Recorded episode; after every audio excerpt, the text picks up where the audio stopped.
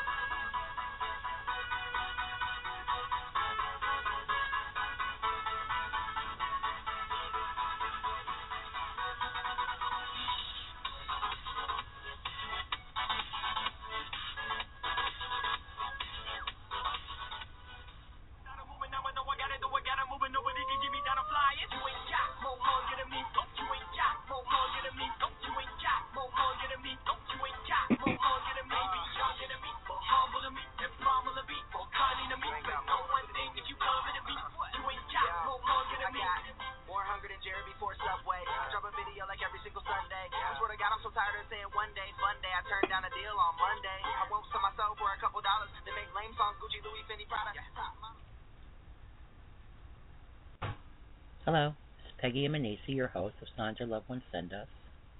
We have a live show every Tuesday night from 7 to 9 p.m. Eastern Standard Time, but the show is also worldwide and available on Skype or calling in at 1 347 838 9201. I have a question for you all.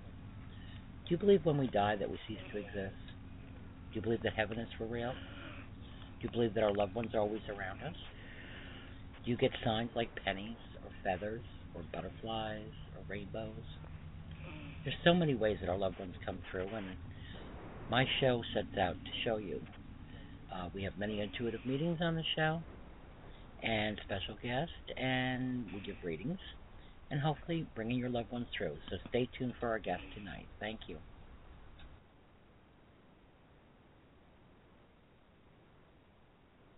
Good evening, all. This is Peggy welcome to my show. I have been off for a few weeks. Uh, I've had a couple deaths again in my family, not family, but friends and what have you, and that's what our show is about. Um, tonight we're going to do a little bit of a different show. Um, we're going to talk about there's no such thing as coincidence. Um, it's actually I call God incidents, and what I want to explain to you uh, about that, and then we'll be taking some of your calls. All coincidences have meaning. Every action you take creates a ripple in the universe. There's no such thing as a chance or coincidence. Synchronicity springs from the deepest source of destiny. Synchronicity is the law of unity.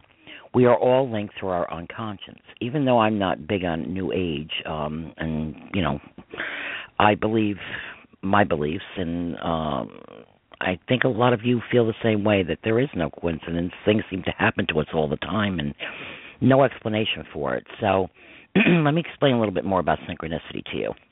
We are all connected by unknown forces. You unconsciously telegraph your thoughts to others. There's no separation between you and anyone or anything. Everything, past, present, and future, is linked. The rules of cause and effect do not apply to synchronistic events. Any movement, no matter how small, is eventually felt by us all. Energy has memory. We're all made of energy. According to laws of physics, energy and matter cannot be created or destroyed. Your thoughts are energy. Therefore, your thoughts can never be destroyed. Your thoughts are immortal. Your consciousness creates space, time, and matter. According to physics, when your mind observes something, you change that something. It's called the observer effect. You make the future happen. Your mind is holographic. Each part of it has knowledge of the whole, in the same way that each cell of your body has information about your whole body. Your mind has information about the whole universe. Scientists can clone, duplicate, duplicate an organism using a single cell. All the information of the whole in a single cell. We all begin as a single cell. In each cell, all the information of life is present. Consciousness, your thoughts, create everything in your future. Your mind goes beyond space and time and actually creates them. Okay, belief is okay, belief is the trigger. Okay, your consciousness can make things happen directly, but a much easier way to organize available chance events in your favor. Chance events align themselves to your advantage when you focus your attention on them. You are capable of doing this, but most don't believe they can do this. Belief is the trigger for synchronicity, the law of attraction and any psychic ability. If you don't believe that you can't activate this extraordinary gift, you must consciously force your mind to influence your life. It's one simple step that changes your life immediately. Have you ever noticed that when you're ready to receive something you normally do? Have you ever had a perfect day where everything went just right? People and things just appeared at exactly the right moment. That's synchronicity. If you arrived a few seconds earlier or later, things uh, would not have turned out the same. Timing is everything. You were in the right place at the right time. It wasn't luck or chance. You seemed to be in perfect harmony with your surroundings. Okay, what is synchronicity? Okay, um, hold on one second here. Uh, how do I explain it to you? Synchronicity is the unconscious awareness of life, is a set of messages. These messages are life changing. Synchronicity is an unlikely or impossible coincidence that cannot be explained by luck or chance. It's also like prophecy. When you are in sync with the thing that you want, you are most likely to meet that thing. That is why similar people always seem to meet. They are tur- turn, turned into or tuned into the same frequency. As the saying goes, when the student is ready, the master appears. When your vibration, vibration matches that which you seek, you are designed, uh, destined to collide. When your frequency is the same as what you desire, the universe will always find a way to give you what you want. If you switch on a radio, you won't hear anything clearly unless you tune it into the right frequency. Only when you tune in, you can hear it clearly. What you think is intuition is actually a strong signal, signal from the universe. Well, that was a script. I usually don't read scripts. I kind of wing it when I do my show and what have you. But I have had major synchronicities in my life, more so lately, more more so lately than uh, ever, ever. Crazy people showing up that I haven't seen in years, and linked to other things. Um, lost a neighbor a week ago, a very close neighbor, and somebody from my old neighborhood shows up, not to my neighborhood, but somewhere I, where I was. And then as we're talking, one thing led to another, and all of a sudden I realized my next door neighbor where I live now, four miles from where I grew up, his sister owned the house that that person showed up that I haven't seen maybe four times, thirty-five, forty years. So that's what tonight's show is about. I mean, we'll maybe get to some readings, but we're going to talk about synchronicities in our lives. So I'm going to, um, I got the board lit up here now, so I'm going to take some callers. And um, remember, our show is about signs our loved ones send us also. It's not about career moves and things like that, unless it's linked to your loved ones or what have you that you've lost. Um, my show is about healing. Um, I especially like to reach out to people that have lost children. I've lost two of my own to cystic fibrosis, and um, that's what put me on this path to my my journey now to help others through this. So, I've had callers been waiting here since even before the show. So I'm going to pick up our first caller. Let me say hello first and tell me your first name and what part of the country or the world you're from, as our show is worldwide. Hello. Okay, hold on. Hello. Hello, this is Nathaniel from California. Hi, Nathaniel from California. How can we help you tonight? Oh, I'm just uh waiting for the storm to come in, I guess. Okay the perfect storm. There's no perfect storm. Yes. I'm in New York, so I don't know. oh. Don't follow the weather. Yeah, I'm in New York, but where our show is worldwide, so we get people calling from all over the place. Um, Is there anything you want to contribute to our show, which is about synchronicity tonight? Things that have happened in your life that um I don't call them coincidences. I call them God incidents uh, because things happen and there seems to be no reason for it. But then eventually you find a reason. Like you're supposed to be in the right place at the right time, and that's why these things happen. Have you ever experienced anything like that, Nathaniel? Well, many times, even today, I could bring up an instance where I needed some money to buy some uh vitamins, and uh, mm-hmm. a friend a friend called me up and wanted me to come down with my computer and help him out and he said he'd give me twenty dollars so that would that helped me get the vitamins today that I needed. Wow. Some tim- cool. Some tim what is it called? Turmeric for for my legs and uh some valerian mm-hmm. uh, to help to help sleeping. Mhm. Is there um you want to tell us a little bit about Nathaniel um uh, what it career wise, what your life's been about, what we can help you with, or tell us a little bit about you. Well, you see, you see, I I know quite a bit about astrology, or at least some astrologies that's called personology. There's one a personology that's a study of a face, you know, like the hand, you know, it'll tell you like a lot about your face, you know what what that means. But I do mm-hmm. another a personology where each day has a certain uh, definition about it. Like Einstein was born the day of relativity, and Lincoln was born the day of the unifier. Right. And Jimi Hendrix wow. was born the day of, of electrifying excitement. Mm-hmm. you probably didn't, you probably didn't know this. But, well, I'm uh, not really. I, I don't real. I mean, I don't really follow astrology. I mean, I, I I know about it, but I'm not a big. um Not that I'm not an advocate of it. I just don't really. um I don't know that much about it. You know, uh, you is that a, what you, you do a, for a living, Nathaniel, or or what do you do for no, a living? You mind me asking? Or?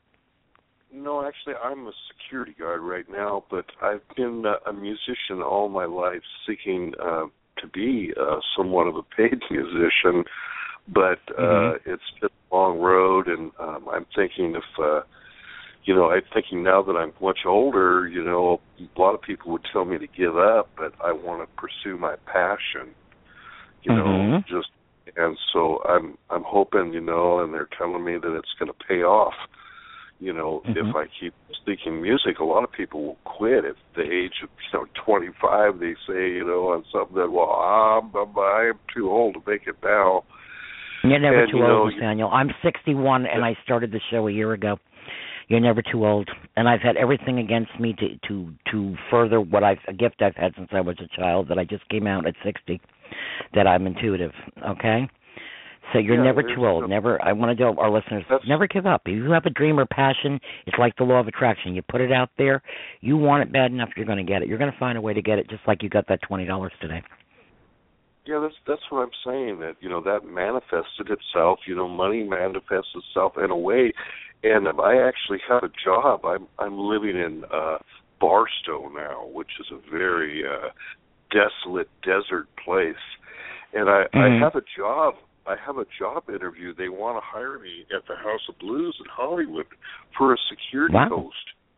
But I wow. have to get down there, and that would be uh, somewhat, you know, a way to get in, you know, Carlos Santana's band if I happen to, you know, happen to tune his guitar right for him, or you know, fill mm-hmm. in or get to talk to him about some stuff. I know he works with the Angels. Carlos works with the Angels quite a bit, mm-hmm. and uh, you know, just something like that. So I'm hoping, you know, that. uh well, I almost know that it'll manifest sooner or later. You know, it has to. It's part of the um the God incidents, like I said. Yeah, you know, yeah. you you you st- you step in it, you you walk through that door, and as you walk into that door, there are other rooms, so they open up.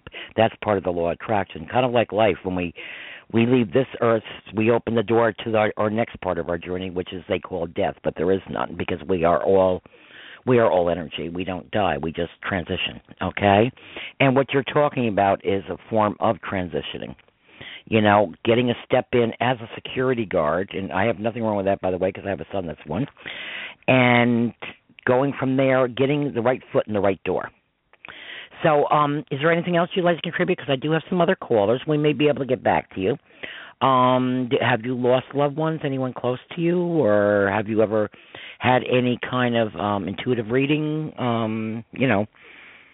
Oh, oh, you know, I'm born the day of ironic insight, so my whole life has been a devoted. I've been into astrology my whole life, and I have a whole list of people that I know that have passed. Besides, you know, my mother and father and my aunts and uncles. Uh, I knew Mhm. a guy that died of AIDS, Dennis Roberts, 30 years ago. I knew a girl that I believe was murdered or something by her family, Ann Johansson, and uh, there was another uh, friend of my girlfriend's uh, that died in a car accident, and you know I've known Mhm. other people, parents and mothers that have passed away, and uh, I knew a girl. But have you ever had signs from them? That's the show's about the Oh. signs. Have you received signs from Yes. them?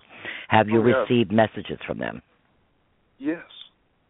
And Oh, okay. actually, I've I've known when they die. Somehow, wait a minute, I call up and I go, "Hey, did uh, Lynette? Did Tom die?" And she goes, "Oh, do you know?" And I just go, I just thought, I just kind of had a feeling he died. Mm Mhm. Mhm.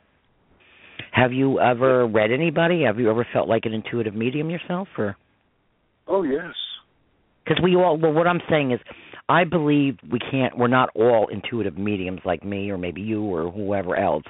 We're kind of like the musician thing. You you can get it. Put a kid on a piano, doesn't know anything, and play chopsticks. We all have intuition. We all have the capability of doing certain things, but we're not all going to be Mozarts. Is what I'm saying. So I consider what I do kind of the Mozart of intuitiveness. We all have. We all come here with it to a point. So, what do you feel the degree you have with your intuitiveness? With um, do you feel Uh, like you could sit down and I mean, walk into a room, clairvoyant. clairvoyant, whatever you want to call it, you know, whatever. But just do you feel like you can sit in a room and look at somebody and bring their loved one through, or has that ever happened to you? Oh, many times. I, I can actually guess birthdays, but uh, you know, Mhm. and uh, sometimes uh, you know I'll get a feeling and just you know it'll happen. You know, if I get you know you have to get your thoughts out of the way and be a clear channel of light, and uh, Right. just, you know let it reveal reveal yourself to you. Mhm. Did you want to um, you know, when you called into the show, what was your main goal? Just to talk about uh the synchronicities or your music I- I career hoping- or were you looking for an answer or what? Yeah, I was hoping from some medium, from uh, someone that I knew that passed. One of the many people that I've known. I, I have like 25 people written down here, and uh, that I Mhm. knew uh, that I've written down. I go, how many people I've known that passed? And it's really Do you have um I'm I, I'm the only medium on the show tonight. I always did. Sometimes, a lot of times, I have other mediums, and I'm a little out of sync because I've I've had a lot of losses the past couple weeks. uh, Um, but.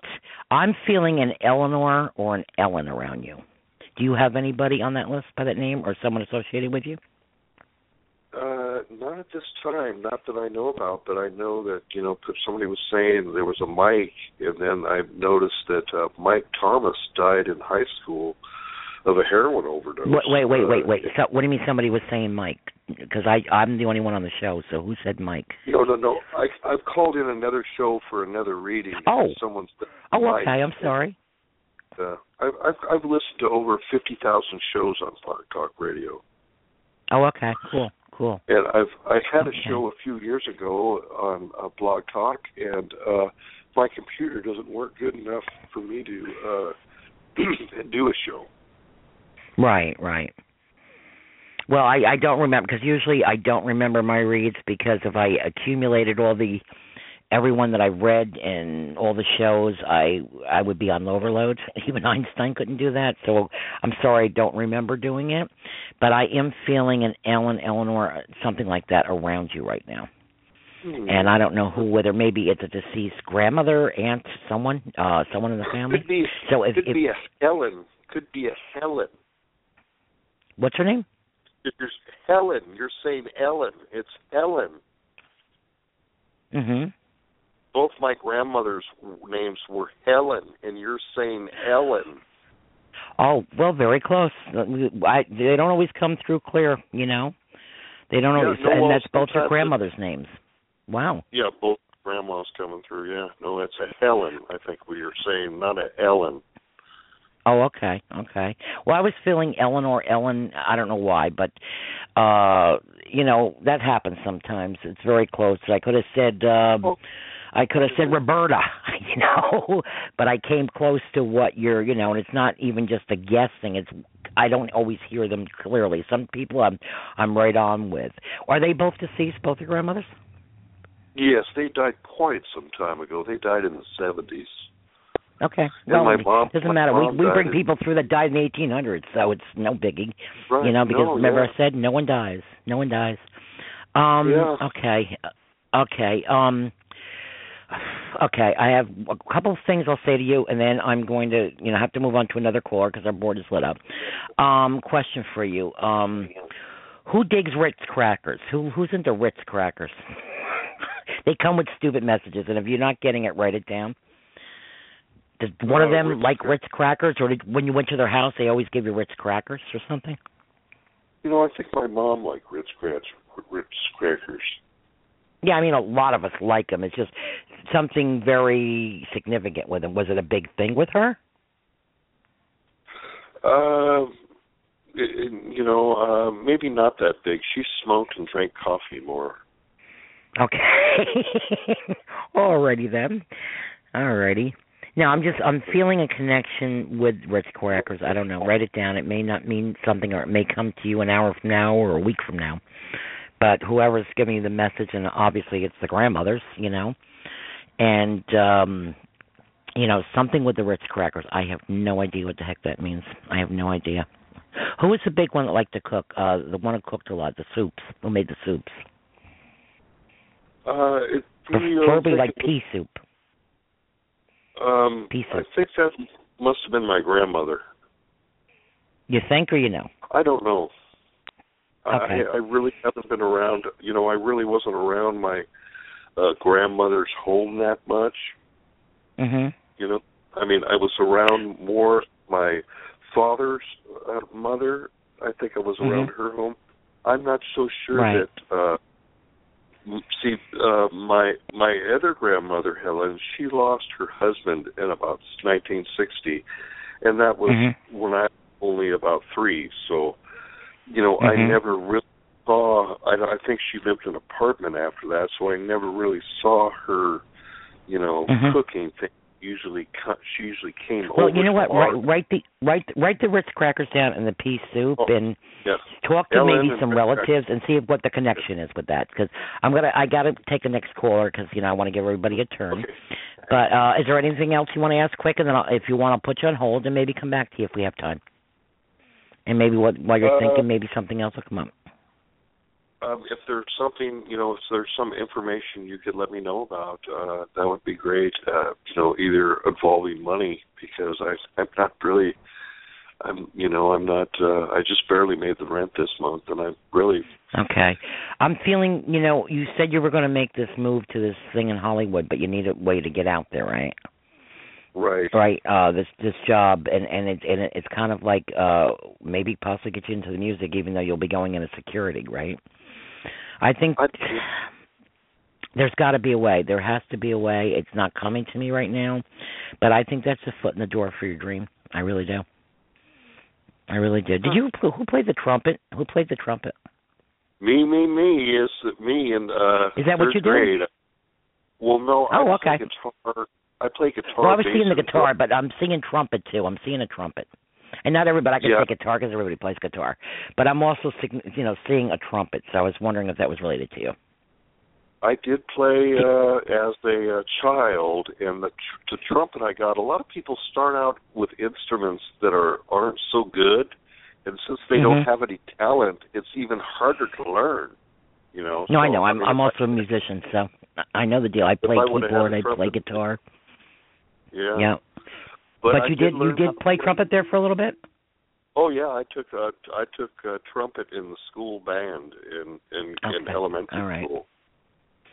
All right. Well, Um, you know what? Think about what I I told you. I'm going to put you on hold if that's okay, and then maybe we'll come back because we still have an hour and a half. If you want to Yeah. hold on, and something else may come up because they they pop in when they feel like popping in. I don't go looking for them, you know. And uh you know how that works. So, um, I'll put you on hold, and maybe we'll be able to give you some more info. Okay. Okay, maybe it'll come to you. Okay, and I'll tell you, there is a synchronicity. Your name is Nathaniel. That was my grandfather's name, my brother's middle name, and my uncle's name. So we have a synchronicity right now. You know, I actually Okay. study names. I actually study names and know how to change your name to create a new vibration. Oh, really? Cool. We, So I'd like how- to maybe do a show on that. We'll, I know Right. the vibration of names. So you, know, okay, cool. pretty I'd like to hear about think- that. I don't think anybody else knows really very much about. I mean, they know things, but they don't know know about this. Well, I, I I also have done shows on like the numbers and what the numbers mean and what have you, the angel numbers Right. and just numbers in general. And we we are all based. And the script I was reading actually was a little more about that, and it goes into that about the um you know our, our we are all vibration we are all you know part of the nu- the numbers part of it, it's it can I can go on all night about that, but uh, Nathaniel, I'm going to put you on hold and maybe we can come back to this because that sounds like an interesting topic. Okay, let me just see what the other callers have to contribute about the synchronicities, and um, hopefully we can get back to you. Good luck with your grief process too. I'm I'm really concerned about you about that. You know, My what? your grief process with the people that you've lost recently. Oh yeah, no, I I've I've lost quite a few, including two children and many other brother and sister, deaf two nephews, a lot of people. I deal with it. This is how I deal with it. You know, I have belief. I know they're fine. I miss them here, like anybody else would. And people go, "Well, if you're intuitive, why does it bother you?" Because I miss the everyday. I miss the what everyday thing, and that's in death. What a celebration we'll have in death, or what seems to be death. Oh yeah, You know, oh yeah.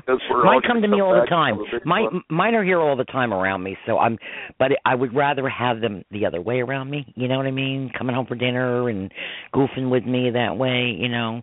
So I have peace that way, thank goodness. But uh I know this is my job. This is the path that the Lord put me on, and I have to help other bring others closer to Him.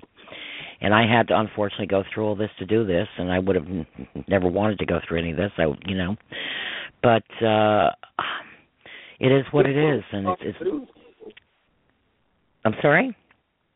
Super. We'll talk soon. Okay, Nathaniel, I'm going to put you on hold. Okay. Thank you for calling in. Hold on. Okay, the next uh, caller in line is a Skype caller. Just let me know first name and where you're from, please. Just first names, please. Hello. Hello. Okay, I guess they didn't want to talk. Okay, I'm going to put them back on hold. That's a Skype caller. I'm going to pick this one up. Hello? Hello? Hello? Hello? Hello? Can you hear me? Hello? Hello? Oh, actually, I know who this is. Hi, Trish. yeah, I, did, I Trish. you were saying it was the Skype caller. I'm sitting here listening. No, no, no, no, no, no, no. I picked up the Skype caller, but they didn't. Um, they don't want to talk. They're just listening. I just realized that. Um, what's going on with you, Trish? How are you? Oh, I'm all right. How are you? Uh, I think you know pretty much. Something else happened this week. I'm got him down.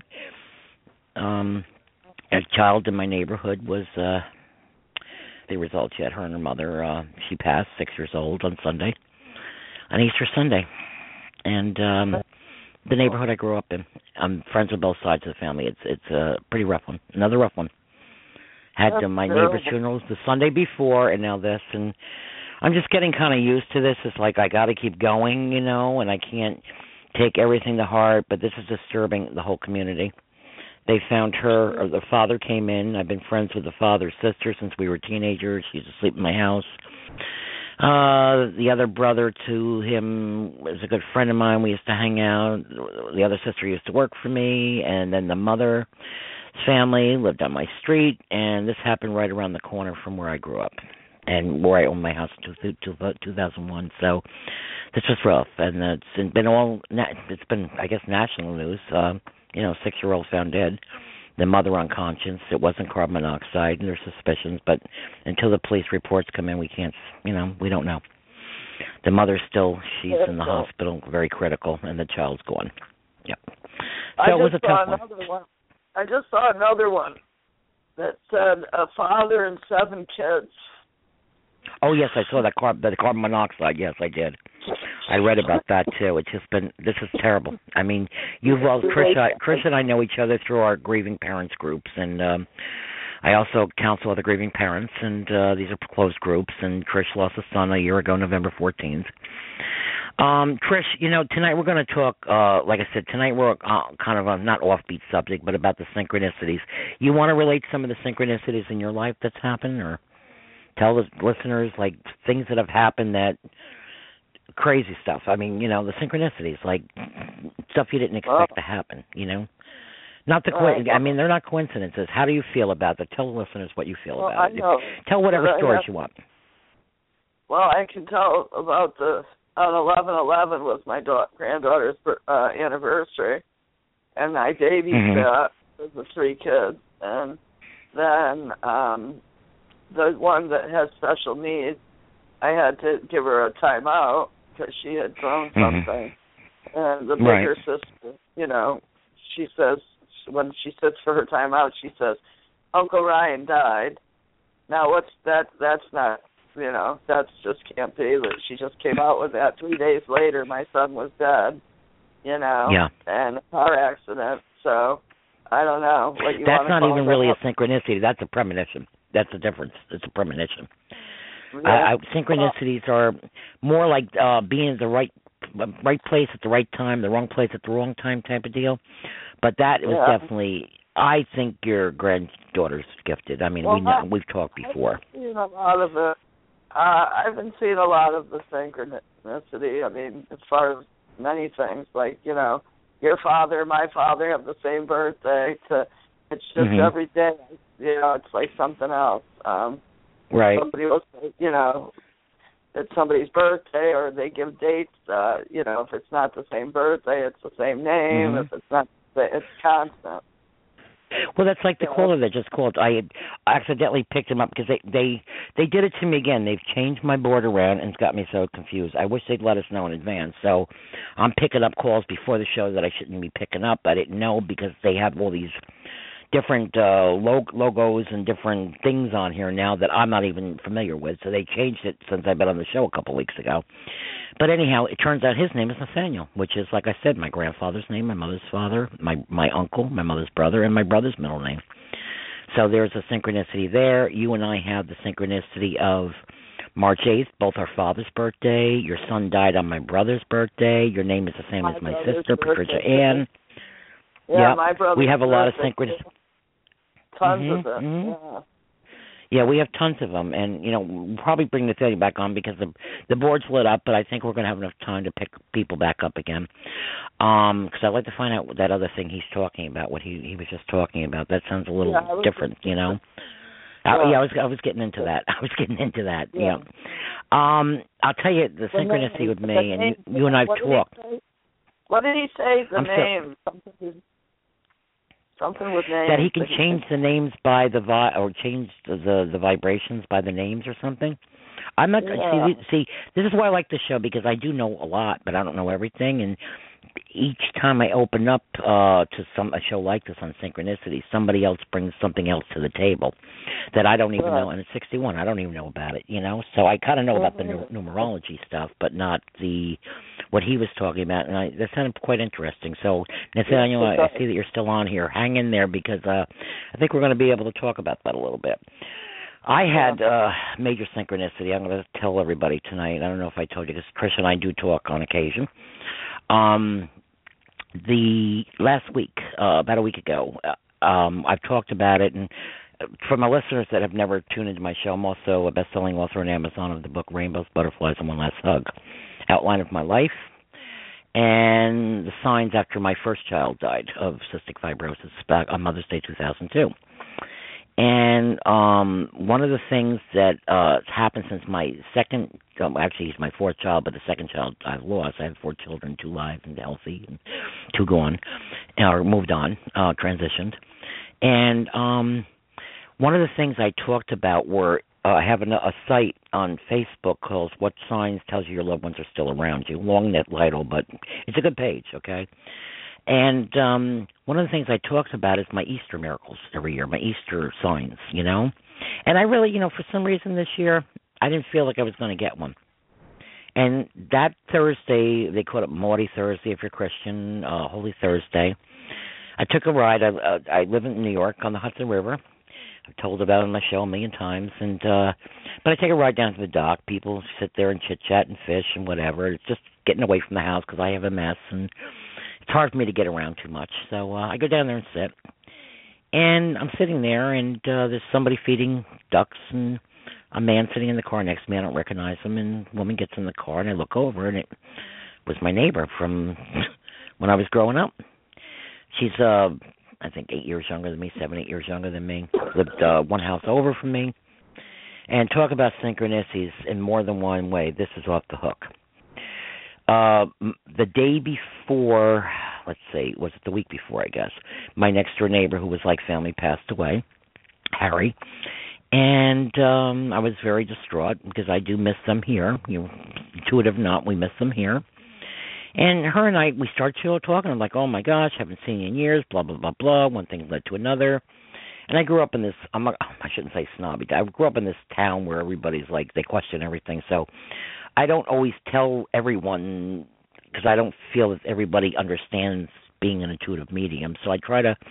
I I I don't volunteer it to certain people, you know, unless they know it. And I something made me tell her, and I and I, she was the last person that I think I would have normally told and we got she goes, Well, what are you doing? And I said, Well, I wrote a best selling book, I got four other books coming out, I got a radio show, blah, blah, blah, blah. And I'm an intuitive medium. And I looked at her and she goes, Guess what? She goes, I get I get signs all the time. I, I she was I'm telling you, she's the last person I ever expected to hear that out of her mouth. Okay? Now we went from that to talking an hour and a half and all of a sudden I looked at her and I said, Who's Rose? And who's godmother? I mean, she's standing. Her mother had passed this girl when she was 15, by the way. And I said, "Who's Rose?" And she's standing by your mother. Uh, who's godmother is? And she looks at me. She says, "Well, I have an aunt Rose." And I said, "Yeah." And then she goes to me, um, but as far as the godmother thing, didn't mean anything to her. So she, I guess she went home and she's talking to her husband, and it was driving her crazy. And she goes, Well, you know, Peg says she's an intuitive medium. She never heard me do my work before. She goes, But maybe she's having an off day. She's talking about this godmother thing. Well, she went to bed that night.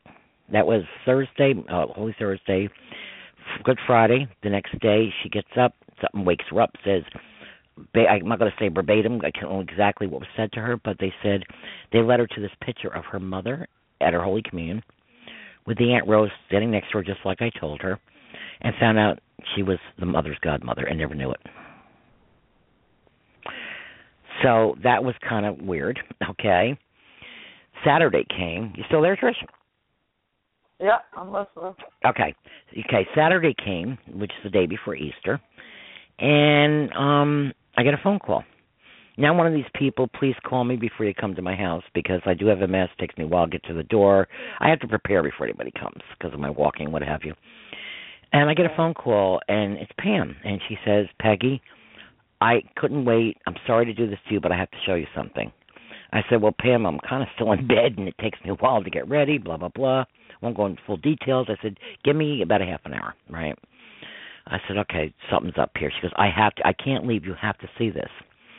So I get ready. I go outside to meet her, and she hands me the picture of her mother, just like I said I saw in my vision, right? And she goes, I can't believe it. She goes, my hair is still standing on the back of my neck, even though she was intuitive. She goes, my hair is standing on the back of my neck. I said, wow, this is cool.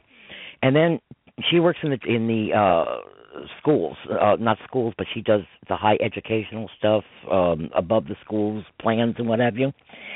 And she had bought a plaque for one of the fellow uh advisors there and what happened was she hadn't given it to him. She goes, she wrapped this gift and she hands it to me. She goes, "This is meant for you." And what it read amazed me. It was about me helping people with children, basically. That that's what's what I'm supposed to be doing, basically. You know.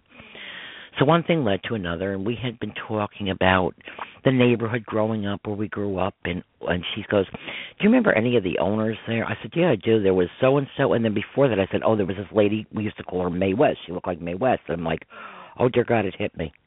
My neighbor that died. Talk about synchronicity. My neighbor that died a week before that. His sister owned the house two doors down where where Pam lived by me in Croton. So there's another synchronicity, and it's been bam, bam, bam, bam, bam, bam, bam with her. Well, then it goes into something else. Sunday comes, and this thing that made the news about the little girl passing, and you know the whole family grew up in my neighborhood, knew both sides of the family. Do you know this little girl where they found her dead was uh, right around the corner where Pam and I grew up? It was really strange, very strange, very what strange. Do you mean? So. He wasn't in her house. Where, well, I didn't even hear the yes, story. they found the little girl. They found they found the little girl dead in the bed, and the mother, I guess, on the floor. They revived the mother. She's in critical condition. The little girl's gone. Uh, the grandfather, there wasn't carbon monoxide because the grandfather, the mother's father, they were living in the house. He was, you know, not living with the father of the child. He's the one who discovered them. First, they thought it was maybe carbon monoxide, but it wasn't because the grandfather was in the living room, didn't even know what was going on, and and um, he he was not overcome with anything, so there was no carbon monoxide. So it's under investigation, but I really won't go into it because that's the police handling all that and what have you. But this was in my neighborhood, right down the street, right around the corner from both her and I, where this happened on Sunday. Now this girl comes into my life, connected to my next door neighbor here, not even thinking about it. That I totally forgot his house that's around her house. And then it's the neighborhood I grew up in, and then this thing happens on Sunday. So that really blew me away. I was like, oh dear God. I did see something on the news about a six-year-old and a mother, and that they're investigating it. Yes, well, that's that's what that was. That was my neighborhood, four miles from where. I'm living now. So it's okay. crazy. It is, and I'm. yeah, That's that's the story with that, and and it's been on. You know, not I'm in New York. It's been on, of course, the local stage, but it's also been on the New York City stations, which something that's considered big if it goes on the New York channels. You know. So I was like, oh my gosh, what is my connection? Except the fact of the matter is that I was friends with both the families the mother, the the child's father, and the child's mother's family. Something with those people. I'm like sorry. with the mother, did she look like she had been attacked or anything? You know, like a home no. invasion no. or something. I don't know any of the details. No, she wasn't attacked. They, uh, they, I kind of know about some of the suspicions. Um, there right now uh, some of the things, and I don't want to say anything because I'm not, um, I'm not the police, and I don't know what they're doing or whatever. But they're saying on the news that it looks like a botched. Uh, uh, it was a murder. They they think a possible murder, botched suicide attempt. So, but until the police come out with it, I, you know, I can't say anything. I don't know. You know, they they have they they know they'll they'll know they're doing tests and whatever. So, but it was Easter Sunday in this house she was found. So it, it's devastating. And then the the grandfather that she lived with and the mother, which is the mother's father, the the grandmother passed a couple of years ago. She used to work with my late husband. So we ha- I have a lot of connections to this, you know, and it's just really weird and it's just weird to me that this girl in my neighborhood shows up, which is the neighborhood where this happened. I even thought, I'm sorry? my God, the guy that died with the seven kids. I think they said tonight's news that he had run out of uh heat or something, oil, and Mhm. so he was in a gas.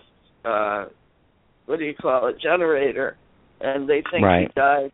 I think they said the generator had run out of gas and it was letting out.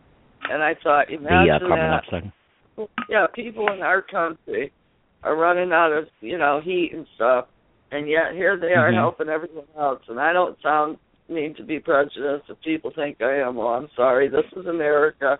If they can't help their own people, that's ridiculous. I know that's a whole nother show, though. That's a whole nother show. Yeah, that's You know, it. not to, right. to it, it is. I mean, it's a shame things that happen here. It really is, Yeah, but and it stinks. That's it a lot of life, young life. That it stinks. It stinks. It really does. And I'll tell you, the town I grew up, there's been very few things that's happened like this. Um The only other time was um my father was also with the fire patrol, and I was a little girl. Uh Actually, it was the same road, but the other end of that road, um they found a woman. She had murdered all three of her little girls and herself committed suicide. And that was something that devastated me my whole entire life because I was only a little kid. And I remember my father because I was right near my house, you know, too, and walking everybody, all the fire trucks and all the ambulances going there. My dad's over there, and he's telling me to go home. And you know, nosy little Peggy had to see what's going on. And no, you need to go home. You need to go home. And it, of course, you, you hear it. It devastated me. I'm sorry. I'm sure you were intuitive back then, even you know. Well, Well, I, I bet I was intuitive as a kid. I just thought I was a crazy kid. That's why. Back then, I didn't know, and I, but it's uh, kind of weird because I lived in a town of like seven thousand people. It's still not that many more now. It's a small town, and you don't have murders and stuff. I mean, we were able to actually leave our front doors open. You didn't worry about burglaries or, you know. And Yeah. now, now there's been two major things like this happening of little children and well the other one happened in the early 60s you know but still in all it's out of the norm out of the norm for anybody you know and now it's happened on the same street but two different ends of the street very near my home you know? You know Yeah, we, we had maybe one other murder there in all the history of the town one maybe two but in all that i remember even in the history of it you know? So it's that was it's it's been a very Isn't there guys, couple guys in the neighborhood running around too? i'm sorry Wasn't there some guys in the neighborhood running around too, disguising themselves as someone or something? No, that happened here at my house today. That happened actually. Well- I had someone ring the doorbell, but that's nothing to do with the show. That was somebody pretending to be uh something with the VA. There's a scam going on, and that went on here today. That, uh, but I'm, I don't Well, live in that town where I grew up anymore. I'm four miles north of it. So, That a quiet little honey, you got to talk. Uh, Chris, talk on the phone, honey. I can't hear you because you're not talking on the phone. I'm not trying to be rude. Shows you- It shows you that a quiet little neighborhood's got a lot of, you know, that's the whole world. Oh, yeah. that. It's it's pretty darn scary. It's really pretty darn scary. And I I told a friend of mine who just got back from vacation what had happened, and then she informed me that her uh children's grandmother had it happen to her a week ago while she was away on vacation. The same type of scam. Yep. Yeah, so they uh, we got the license plate number. We got you know, but I'm not going to go into that. So that really, the show isn't about that. But what? There's a lot of scams. They said on the news tonight that hackers got into the Tewksbury police stations, uh, the, all their high-profile stuffs, and it was Mhm. you got to see it. It will be on. I'm sure you'll see it tonight again. But it's like everybody's involved. They had to call everybody in because you know that's pretty serious stuff. And it was like which, they which police? Wait, wait, wait, wait, wait, wait, wait. Which police station? Tewksbury, Massachusetts, and it was on the news tonight, and it said that they're basically it was like a ransom, you know, like they charged them to give it back or they were going to destroy it, and it was like they Mhm. had no choice because they had no choice Wow. either way. They had to do it to get their stuff back. Because I don't know, it didn't sound good though. It's like, my God, this world's getting insane. It's it really is. It's it's very scary. It's very scary.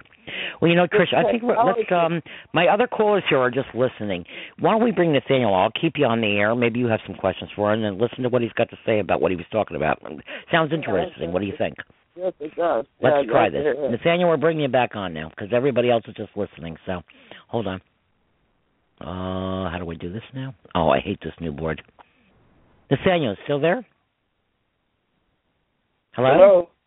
All right. Hi, Nathaniel. Yeah, I have the board lit up, but you know what? The the board is people just listening. Um, so far, there's no other questions they're asking. Um, tell us about you know you got you stirred my curiosity about the uh the name thing. Tell us. My, my friend Trish is on the phone. She's a grieving mother like me, lost a child. So Trish this is Nathaniel. Um, you kind of stirred our interest on this thing. Uh, tell us about this, about the name thing. Well, there's you know there's many vibrations. You know, E- each word you say has a vibration. So you know, Okay. uh, yeah. Well, how- well, how does that? Well, can you can you explain it more in layman's terms, or have you studied this, or Yes, it's quite complex. You know, uh, I I really don't feel like sharing so much right now. oh, okay, all right, okay. Well, I all right. thought maybe you wanted to talk about it when you brought it up. That's okay. Okay. All right. Do you want me to put you back on hold then? Uh, sure. Okay, hold on. All right. You know what I'm going to do? Um, let me put him back on hold. Um, as soon as I know how to work this board. I wish they'd stop changing things here. Um, you know what, Chris? I have some more on this this article I was reading. Uh, this. Oh darn! There we go with the computer again. My mouse doesn't seem to want to work. Anybody else having problems with Windows 8.1? it's a pain in the Uh, I don't. the computers are just.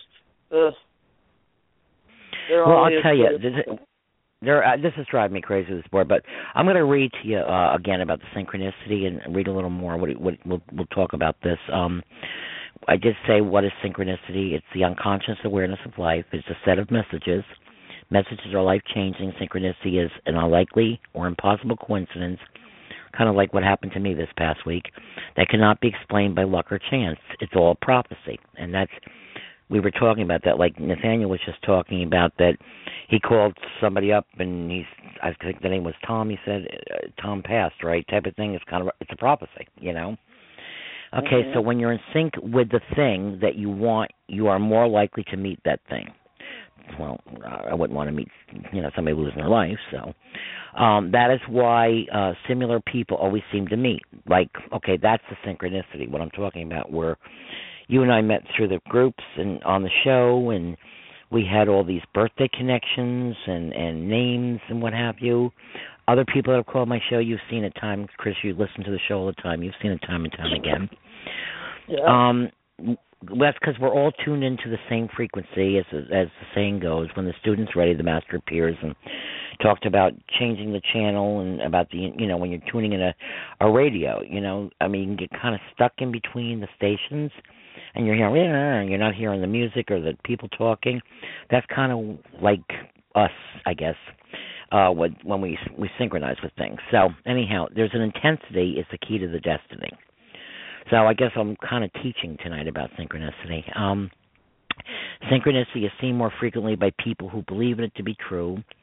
Why? Well, if you say an event was a chance or your luck, you are sending a weak message or signal to the universe. That's kind of like that negative force, you know. It's like whatever. Nothing's ever going to get better. And Nathaniel, that's what I was kind of saying to Nathaniel about. He's like, well, I don't have the money to go out there, but it could be a stepping stone to what I've always wanted to do. But if you think you can't, it's kind of like Thomas Choo. You know, I think I got to do the think I can, I think I can, I think I can type of thing. You know, for like to to attract. They call it the law of attraction type of thing. Okay, so anyhow, your mind does not want you, and the universe listens. Oh, your mind does not want you want, and the universe listens. It will ignore what you don't believe. Like me, for years I knew I had a gift.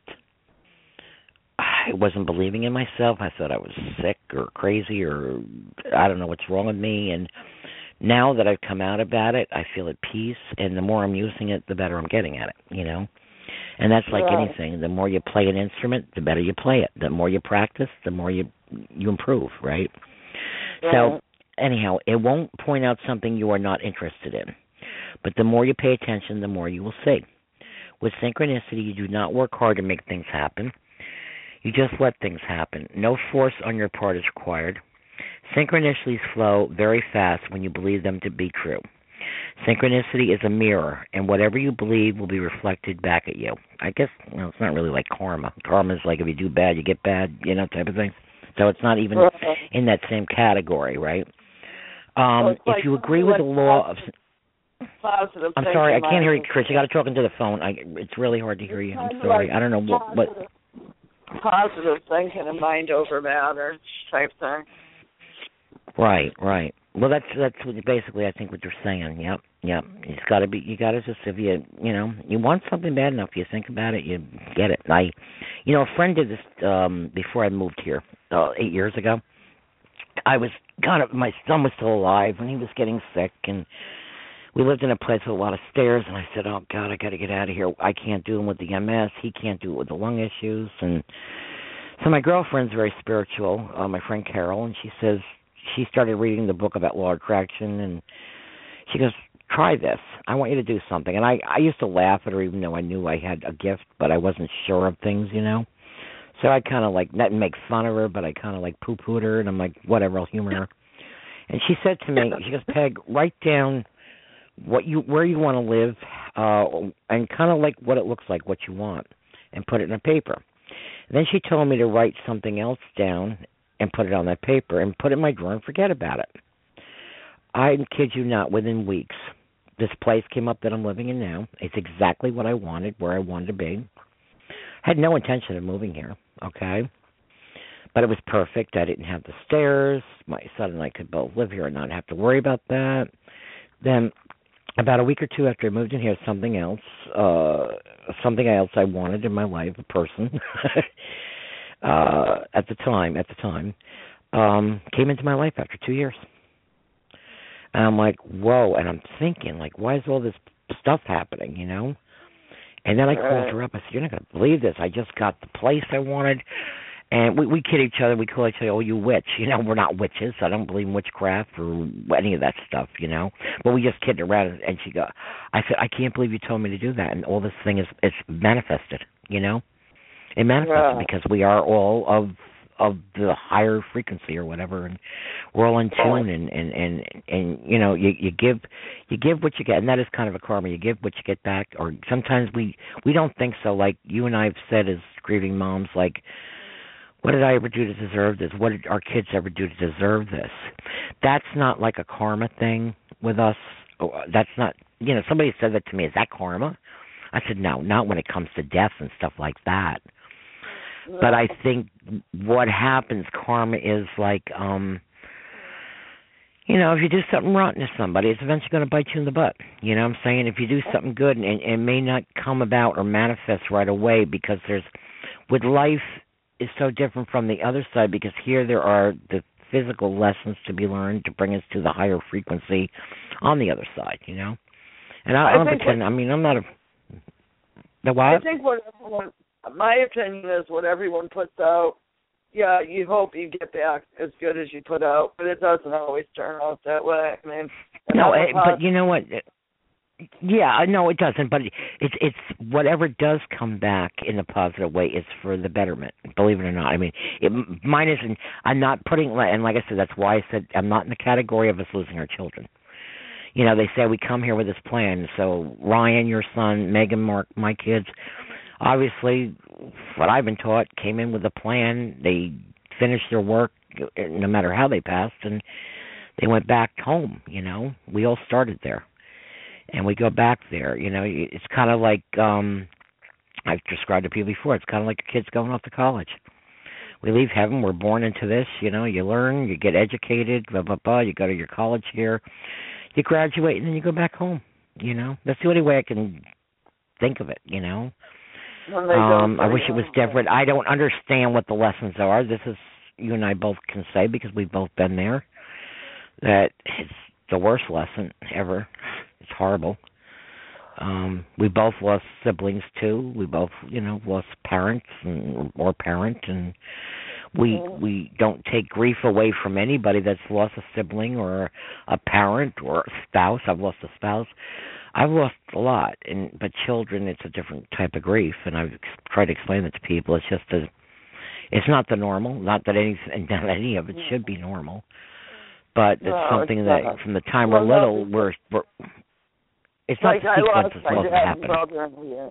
But when you lose a kid, I think it's like you lose a part of your who you are, you know. So you no longer Oh my are gosh. the person. Yeah, your whole identity changed. I know. I kind of joke, not joke, but I lost my parents 13 months apart. They were both very sick, different things. Mom with Alzheimer's, dad with COPD, and and when dad died, it's like, oh my gosh. I mean, I've had grandparents and aunts and uncles and friends and whatever even before that, you know. And all of a sudden, it hit me. Oh my gosh, what am I going to do without my father? You know, he's always been in my life, and we were very close. And then 13 months later, I lose my mother, and all of a sudden, all I could think of, I'm an orphan, and it was I was what 39 years old, and I'm thinking I'm an orphan. There's a now there's a name to it. I'm an orphan. I don't have parents anymore. And then when you lose, and when you lose um a husband or wife, we've I've talked about this before. You're a widow or widower. When you lose a child, there ain't no name for it, obviously, because have they come up with a name? No, there ain't. You can't name that one. You can't. And I, I said before, I, a lot of people get mad at me sometimes when I, they think I'm taking away from their grief. I'm not trying to take away from what you're grieving. I've grieved those people too, the spouse and the the parents and what have you. I'm just saying that Yeah. child grief is it it's just you have too, and it, it's really it's just a whole different category. It's just you. It's Yeah. like you've lost a limb. I mean, you've, you carried the. I mean, Exactly. even if you've adopted them, but you know, if you've carried them, you've lost your soul. You lost a piece Yeah, of your soul. think You didn't just lose a person. Yeah, you, Yeah, you don't know how- world, you know, and then they go, and you can't protect them and or save them, Yeah. and it's like that's our job. We've always done, and so it's a very helpful. well, that's what we're deal. born to do. You know, yeah, that's when drove once the kids are Yours were sick. Mine put- drove down the road and died in an accident. I mean, I wish I could have protected them, but I couldn't. Oh, that, maybe that's I, another subject we should talk about. We had, and I, I'm going to say it. I'm going to do it delicately because I don't want to offend anybody. But some people did get offended because I also have my grieving page, which is private. We won't say names, and I'm not putting anybody down. But somebody put, and I told them, you know, on my page you can say whatever you want. I'm not sitting there looking for kudos or, you know, look at me, I'm Sandra Dee. You know, it's like, oh, well, I got this page, and you're going to go by my rules. Yeah, I got ru- I got rules, but they're kind of flexible but someone got on my page and said something about their kid their child committed suicide you got upset some other people got upset i was a little ups- i was a lot upset i'm not going to lie i thought i handled it delicately the person said that uh, losing a child to suicide is much much worse than losing a child to illness terminal Oh, please. Oh my gosh. Well, I didn't go crazy. I tell you, if it was two, three years ago, I would have ripped her, and you know what? I knew Yeah. something. I, I'm I'm going to be honest about it. But I handle it hopefully tactfully, saying you cannot. The bottom line with a grieving parent, the grief is very real for all of us. No matter, I I watched between two children, 38 years of children suffering to cystic fibrosis, a terrible disease. Um you lost your son to an accident which was sudden the sudden shock. Uh, i've had people say to me well you were prepared. You're never prepared for your child to die. And if you want to compare i watched 38 years i went through 38 years of hell watching my kids suffer. You, Right. that's not easy either. You know and to, and if your child commits suicide uh i know the sudden shock. I've lost two nephews to sudden death uh uh narcotic overdoses. Sudden shock you know so i can i i can't relate to the people in my family that lost my nephews. Because of the sudden shock i can't relate to you on that level. The sudden shock you two with losing your son in a car accident. Um but we can't say we sometimes you got to be a little more delicate with things. You can't understand what it's been like for me living 38 years no let me just finish. Living 38 years of watching two kids suffer uh both needing double lung transplants one needed double lung and liver. You can't compare and compare and say that's No. less than a suicide? No, No, I'm sorry.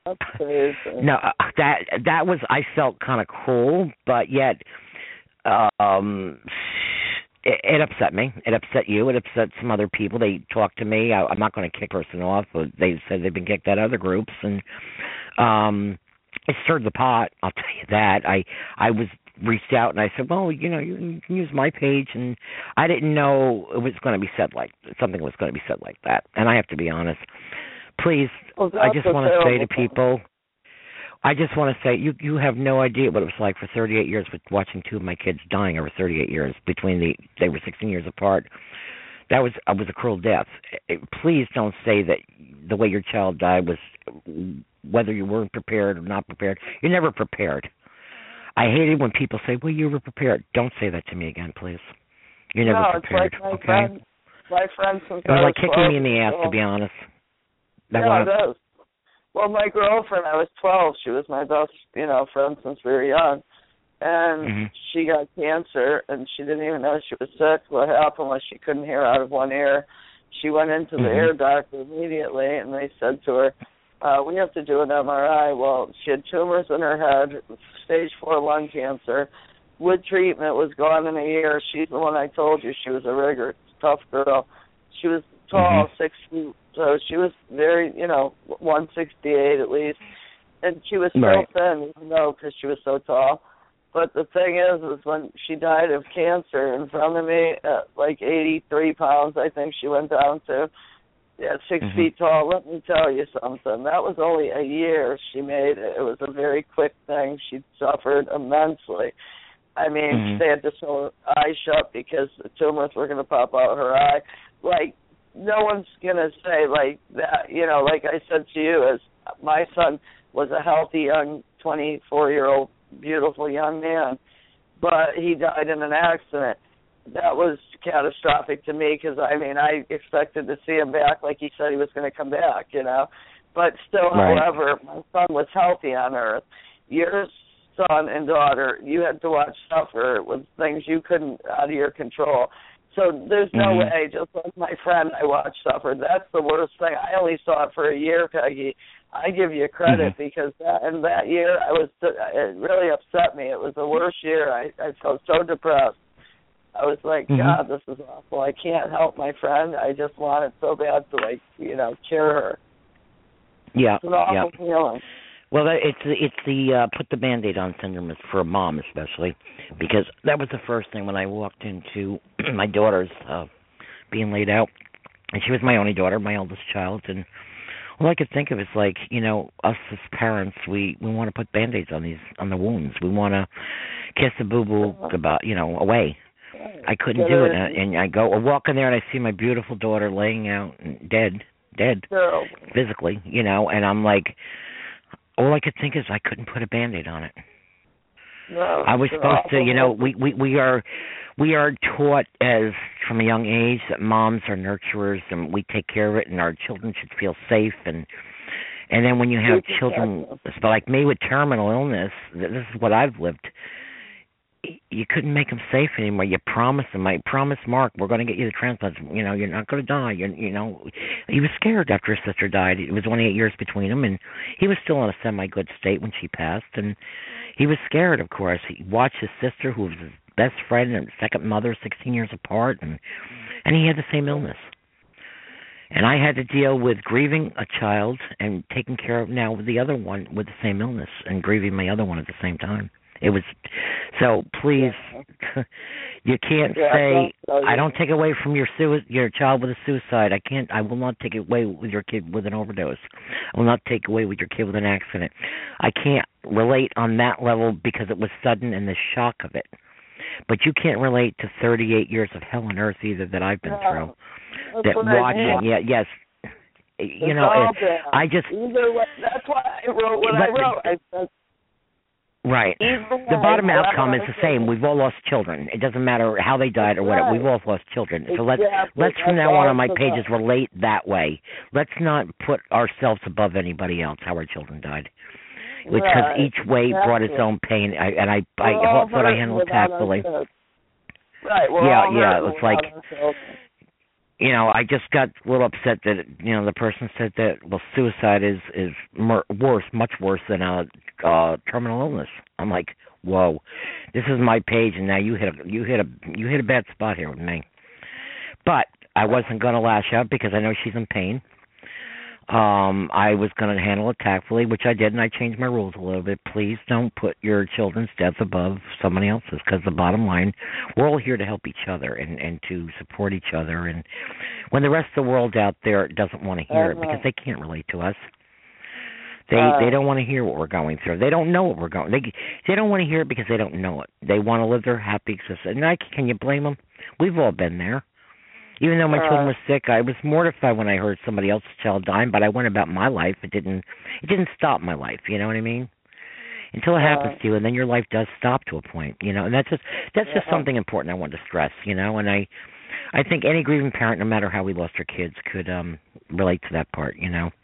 And we all say dumb things when you know our, our kids first pass, and we all get angry, and you go through the stages of grief and what have you, what have you. But this person lost their their child the same time I lost mine, around the same time I lost my son. So, and I've I've now it'll be it's 12 years I've lost my daughter, and four years I've lost my son.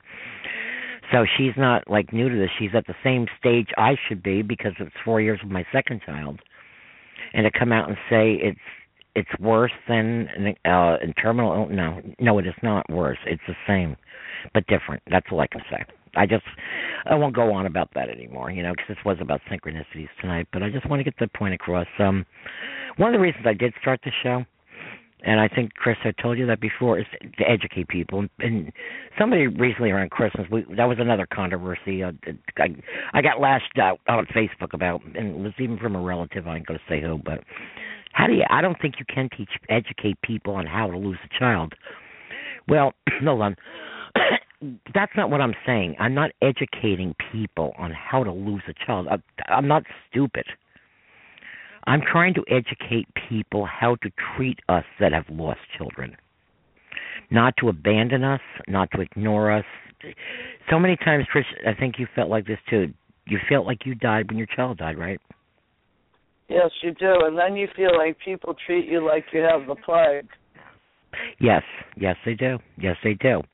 That's what I'm educating people about. not edu there's no way and it was like i couldn't believe and this was a relative that lashed out like well and i i i was hoping i didn't take it the wrong way but then somebody else said well i agree with her i said well if you're agreeing with her she happens to be related to my fam to my kids so but that was said i don't think you can educate the the, the term was i don't think you can educate no, you can't educate somebody about losing a kid, but I'm trying to, like I said, educate you how to treat us that have. Turning your back on us is not helping us. You're being selfish. You're being Yeah. uh you're being mean. You're being mean. Well, you're being mean. I have had. It could happen well, it's happened to you. It happens to all of us. Do you realize Right. that that the people that I and you know how many thousands of people we deal with in the groups, right? Well, Do you know that the like majority of them? No, let me just say it. Do- do- do The, the majority of these people say the same thing. You know, I I get even some relatives like, "Oh, get over it." It's like, "Come on, move on, move on." Of course, I'm moving on. I'm not stuck, but I'm not going to forget my child. I, I can't. And and you know the, the cliche I say to people, you know that well, you got other kids. They say, and it's like, okay, which one would you trade in? You know, they're all different. They're all different. What am I Right, supposed to deny that my children never exist? They were never a part of me. That that that they're not a part of me. What the heck? Yeah, I don't know what's wrong Yeah. with people. You know, because I just feel like people that do this You're being selfish to us. And you want to talk to Well, that's what we have. That's what keeps our sanity. That's what keeps our sanity. I had people that were we very close. To. Once they pass, Yeah. we only have a relationship from the other side, and the signs. that's all we have. We look for the signs. We get the signs. That's why I do the show to because a lot of parents will contact me and say, "I get nothing." Well, be, like I was saying with the synchronicity thing, the thing I was reading too. If you sit there and are negative, you're not you're not going to be open to the signs. When I got Well, my I've first, had a no, no, first. I read. Go ahead. I read some a woman that said, "I don't believe." First of all, she writes, "I don't believe on uh, on um, life, you know, the afterlife," and then she writes at the end something to do with she just wished that she could get a sign. She hasn't had any, and I'm thinking, well, you just said Well, you don't believe in the afterlife. You know, Hypocrite, hypocritical. Yeah, you're contradicting yourself. You got to believe Yeah, to receive. exactly. You know, that's it's almost like you know being a kid with Santa Claus. You know? Well, I, I'm gonna I'm gonna relate something else to you. I I I can't say who, what, or where. Uh, I'm not gonna say it, but I contacted a show um about coming on because I thought they were into this, what I do, and what have you. And I'm not gonna go say who it is, but I've decided now if they want me, I'm not gonna do it because I basically was kind of insulted. I told them, you know, they they know me. They know me as a person, pretty much, you know. Um I can't say names, okay? And they said to me after, you know, I said, "Well, what do you they said basically, what do you want to talk about if you come on?" Well, I'd like to share about my books, the signs and the and then they wrote back to me, "Well, we got to we can't really do that because this is not a show about personal um our personal lives." I'm like, "What?" My show, my show, my work I'm not saying I have to tell every little detail of my personal life, but it's what led me to the work I'm doing to heal people. And they're supposedly a light worker, okay, themselves. So I just felt like, you know, you're just kicking me in the ass. You really just don't want me on your show. I just want to let I'm not stupid either, you know what I'm saying? Um Oh. they said that I could come on if I did this and not really talk to this, this, and this, and I didn't talk about my personal tragedies. Well, I don't want to be on your show. I don't have to go on about my personal tragedy. It's just, if anything, I feel that I'm trying to inspire people, but a lot of people aren't getting this yet with me, I think. I'm trying to inspire things to show you can survive the worst of the worst in life, like I've said in my biography. That you can survive. I'm teaching people how to try to live past the past the pain. We live with the pain, but to live past the pain. Trish, when you first came into the groups and I was trying to help you and through the show and whatever, you were at your lowest, right? And you told me thank me and I thank you for that a million times that I helped you, you know, and I'm glad that I did. You've helped me. You know? Um so I'm not going to go and do a show and be a fake and say, "Okay, I wrote a book," and then don't tell them why I wrote the book. And I felt like, you know, I, I really just, I'll be honest with you, and I don't care if she knows. You know, I felt like I got kicked in the ass. But, you know, Howard Stern out here again. But I really, that's the way I felt. And I don't want to do the show. I, I don't want to do the show because, you know what? No, what's the what's the show? Um uh Nobody puts baby in the corner. Oh, That's the way I felt. You, you honey, you You don't you don't even know. I mean, this is a person who's never had children or nothing, so you you have no idea. So you go ahead with your light work and whatever you're doing, and go with your bad self and whatever. Because you know what, I'm helping people. I'm helping people. A lot of people Yeah. think when I get on Facebook and I do this that I is I'm I'm bitching all the time. In plain English, they think I'm just out there bitching. No, I'm trying to teach others how to live again, past the pain. And I had to say that tonight because I tell you, you know what, I, I got irked. I got irked, and and like I said, they they could beg me to be on their show now. I wouldn't be on it. You know what? Because it don't live up to my spe- specifications of what I'm doing. You know. So I just had to say that. Like I'm I'm I'm really tired of people like saying that they're light workers and and not um. What are they do? What are you doing? You're a light worker. I'm, what am I? I'm a light worker. I'm bringing people to the light. I'm showing that you can go, move on and whatever. Don't put me down for my tragedy. I really felt like this person basically slapped me across the face. I'm like felt like saying, "Who do you think you're talking to here?" hope. I'm giving people hope, and you're that- sitting there treating me like I'm some kind of piece of dirt. Why? Because I lost kids? Because you don't get it? You've never even had a child, and I know this. No, they haven't, and I'm not putting them down for what they do. I think it's great what they do, and I thought they were in the same line, working towards the light. Isn't that what light workers do? You know. But I guess not. I guess some of other, you know, other people have ideas, and yeah, there's some shows out there people just do it. I'm not saying this person, but some people are out there for the ego trip, you know. And I'm saying, look at me, I'm Sandra Dee, like I always say, you know. I'm not saying they're doing that. I'm not putting them down for that, but uh some people do it. I don't know why some people do these shows. I do it really to help people because I've been on that end of the spectrum, like you, at the bottom of the pits of hell, and knowing this kind of pain, you know, and and the torment and trying to, like I said, quote unquote, educate people of what to say to us, what not to say to us, how to treat us. not going to educate you on losing a child because unless you lost one, you don't need me to educate you. You know what it feels like then. Okay, right, Trish? Right. Yeah, yeah. You can't educate I people, on, and this is, you know, what kills me, and some of the most I know intelligent people have come out and said the stupidest things to me, and I look at them. It's like, you know what? What I've learned was never learned in a book. It was first-hand experience. It's life. You know, it's life, life experience. You can't read this in a book, and you can't educate people on something they don't know. They can, you can talk, and like I say, till I'm blue in the face. But some people are just not going to get it. All is I'm asked that they want us to heal, but they're not there to help put the band-aids on us. They're not there to help us heal. You, you, agree with that, right? I mean, uh, most of 99% of my parents, or maybe 100%, feel the same way I do and you do. People walk away from us. Um, they treat us like we're dead, you know, and and yet, but they want us to heal. You know, they don't want us on Facebook venting. They don't want to hear about our angel anniversary dates. And they, I'm sorry, I've lost so many. You know, because it is like a monthly thing, maybe, but it's my life. You put on when your mom's passed or this one's passed or whatever. Sorry, I've lost so many. You know, I I express what I feel. Be, you know what I say to, the, to them? Be thankful you haven't lived what I've lived.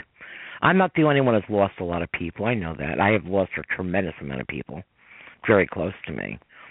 And if venting on Facebook or somebody you if you remember back then too, someone says, This is social media. So you gotta expect responses. How come they only they never respond when, you know, you thing pop up and says, Wish somebody a happy birthday. Only when they see somebody coming at you like a vulture, that's when they pop in. They don't ever say anything positive to you. They only go on there to knock you down. You know, why does that happen? Have you felt like that too on Facebook or on social media? Yeah. Oh it's yeah. like are it's like there's so little support. There's so much more with social media of the negativity. You're not helping me by knocking me or put. Yes, I'm open to suggestion. I'm not an idiot either. I'm I I'm I will listen to your views if you know what you're talking about. But don't. Do you remember the one comment? And of course, I barred the woman uh and somebody I grew up with when she came out and said to me, "How do you know I didn't lose a child?" Because uh hello, you were on my Facebook and I'm on your Facebook, and I saw that you have one child. You, you said that this was my only child. How dare you say to a grieving mom, "How do you know I didn't lose one?" That what kind of human being would say that to somebody? Really? To me, now I'm thinking, I, I'm not going to talk to this person because somebody that is mentally ill would say something like that. They accuse us of being crazy or sick or whatever. No, I would never say that to somebody. How do you know I didn't lose one? Who the hell talks like that? You know, that irked you too, didn't it? Yeah. You know, it's just like, well, like I said, you know, my show is about synchronicity tonight. I mean, I don't know who's listening at this point and who isn't. You can always hear the archives and and the synchronicity. I mean, there's signs all the time, and and uh the part of the synchronicity is to be open to things, and and uh if you keep asking, you know. um why don't I get one? But yet, like you said, that woman says to you, I'm basically an atheist. I don't believe in anything. But how come I'm not getting signs? Well, it's either here or there. You're either it's like being half half. You can't. You got to either have something belief or no belief. You can't ask for why I'm not getting signs, but yet telling everybody that you don't believe anyhow. That makes no sense to me. That's crazy. You know, that's my definition of crazy. You know, but um and why don't you speak, Trish, on some of your feelings? Let me see if there's anybody else here that wants to talk. But why don't you tell some of your feelings on it, how people have treated you? Express what you feel Well- from your your your own point of view. Well, I was always a big family person the seventh kids, and I always Mhm. had like my brothers show up for a week or two vacation and their families, and we were really close. And after my son passed, I felt like people just uh they because I wasn't happy or I was sad, they only wanted to come around for all the good times, and that, that's Mhm. your own family. So I kind of tended to like feel pretty hurt. Yep, yep. I've experienced that too. It's like we we don't seem to be included in things anymore. Or how about I uh, I don't know how you feel on this subject too. And, and and and you know, okay, we've talked about the synchronicities, whatever, but it's all part of this too. Um, how did I had people that expected me right away to come to their house, like, and it was nice. I mean, like the first mother, my daughter died on Mother's Day. It's bad enough losing a kid to celebrate Mother's Day, period, but to actually lose one on that day was even worse. For I'm not, I'm not putting myself above anybody again, but I had to not only celebrate that losing a child, but losing a child on that date. So that's also the angel anniversary date, you know. And my friend called me and was very nice, and her kids were wonderful, and come to my house, and her kids gave me. It was beautiful the first Mother's Day, but and then after that, I said I can't do this again. It was beautiful what they did, but that's your family. It's I'm not feeling it, you know. It's hard for us to um attend certain functions, you know, anymore. Um not that we can't ever do it, but because they they expect us to be the same as we used to be. We're Chris, tell them we're not the same. We're not the same people. We're not the we're we are Okay. us, but we are not the same. We're not the same. We're not the Right. same. We don't even Tell, know. tell them you your know. feelings on that. It's like Mhm. you go one minute, one day at a time. You're never the One same. second at a time. Yeah, because the life you once had. Our- our- our rug-. Our rug, yeah, our rug has been ripped out from under us. Our world has been ripped out from under us. Right. How So could you possibly expect expect us to? Yeah, how do you expect us to be the same? Then Right. you know what? If you are if you are the same after the death of a child, then there's something wrong with you. That's when there's something wrong with you. Mm-hmm. There's no way. There's no way in hell that you can be the same. You, there's just no way you can do that. That's an, you're asking the impossible of people. You just can't do this. You know, Yeah, no. and um you can't expect it of people. You know, and it's like you know, and like I said before, and I, I I do apologize for people that do think I come down a little bit too hard sometimes. And I just try to make my point because I I may be repetitive in what I say, or I bug you on Facebook or whatever. Well, then don't look at it. You know, let me vent. I got to do something. You know, I mean, to, to to keep my sanity, to to just like I said, to teach others that um this ain't easy this ain't easy and it's not just about me i i could have sat here and not done a radio show, not written written books, and say, the hell with the other grieving parent. I don't care, but I do care. All I'm asking is for, can you care about somebody else for going through something that maybe you don't understand, but though you think you can put yourself in her place, just close your eyes for a minute. Let me tell uh other parents, you have children, they've never lost a kid. Close your eyes for a minute and just think what it would be like if you get up the next morning and your kid's not there okay, and then open your eyes again. But the difference is that they are going to be there. We cl- we we don't even have to close our eyes; they're not there that way anymore. That's the only way I can tell you to even imagine. You can only imagine what that would feel like, and I think a lot of people say the things that they say to us because of that fear. Say, "Oh my gosh." Uh, looking at her, I'm a reminder it can happen, you know, and they don't want to feel that feeling. Well, you know what? I don't want to feel it either. You don't want to feel it either, and millions and millions of I don't even know how many people have lost kids, but I'm I'm kind of um amazed at the amount that I've seen that have in these groups, you know. Because you know what, Trish, you feel alone with it. Even though we and you and I talk and we talk to other people, we all feel alone with it because we all handle it different. None of us are the same with it, you know. But I'm I am amazed at so many people having the same feelings, and that helped me. Even though I, you know, I try to help other people through it, it helped me realizing that you're not alone with it. Yes, it's your grief. You own it. You know. You know what I mean? But um we like the people that used to be in our lives too to treat us treat us like we're human beings. You know. That's all. That's all.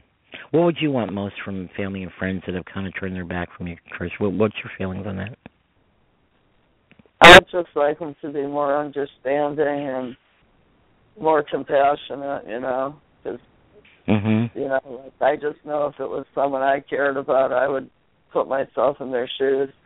And not that I could if I didn't lose a child, but I would just think, geez, if that was me, I'd I would be supportive. I've always been that way, so I don't get how yeah. they think by walking away, like or not wanting to be around us because we might cry over a song or, you know, a fragrance mm-hmm. or just anything, uh, you know, a saying that by them walking away and you know they can't handle it only the good times is what they're after i would selfish. like to just say it's a word for it selfish. selfish. They're selfish? Selfish. Selfish yep. Very very selfish i'm not trying to put people down. I mean that's great. I i don't no, it's, it's i don't selfish. i don't i don't put you down because your children are here. I think it's wonderful but you know we can't walk away from it. We have to live it every second every every day that we get up you know and and then we have to live it differently because the friends that we once knew are not there a lot of them and and the family that we once knew is not there.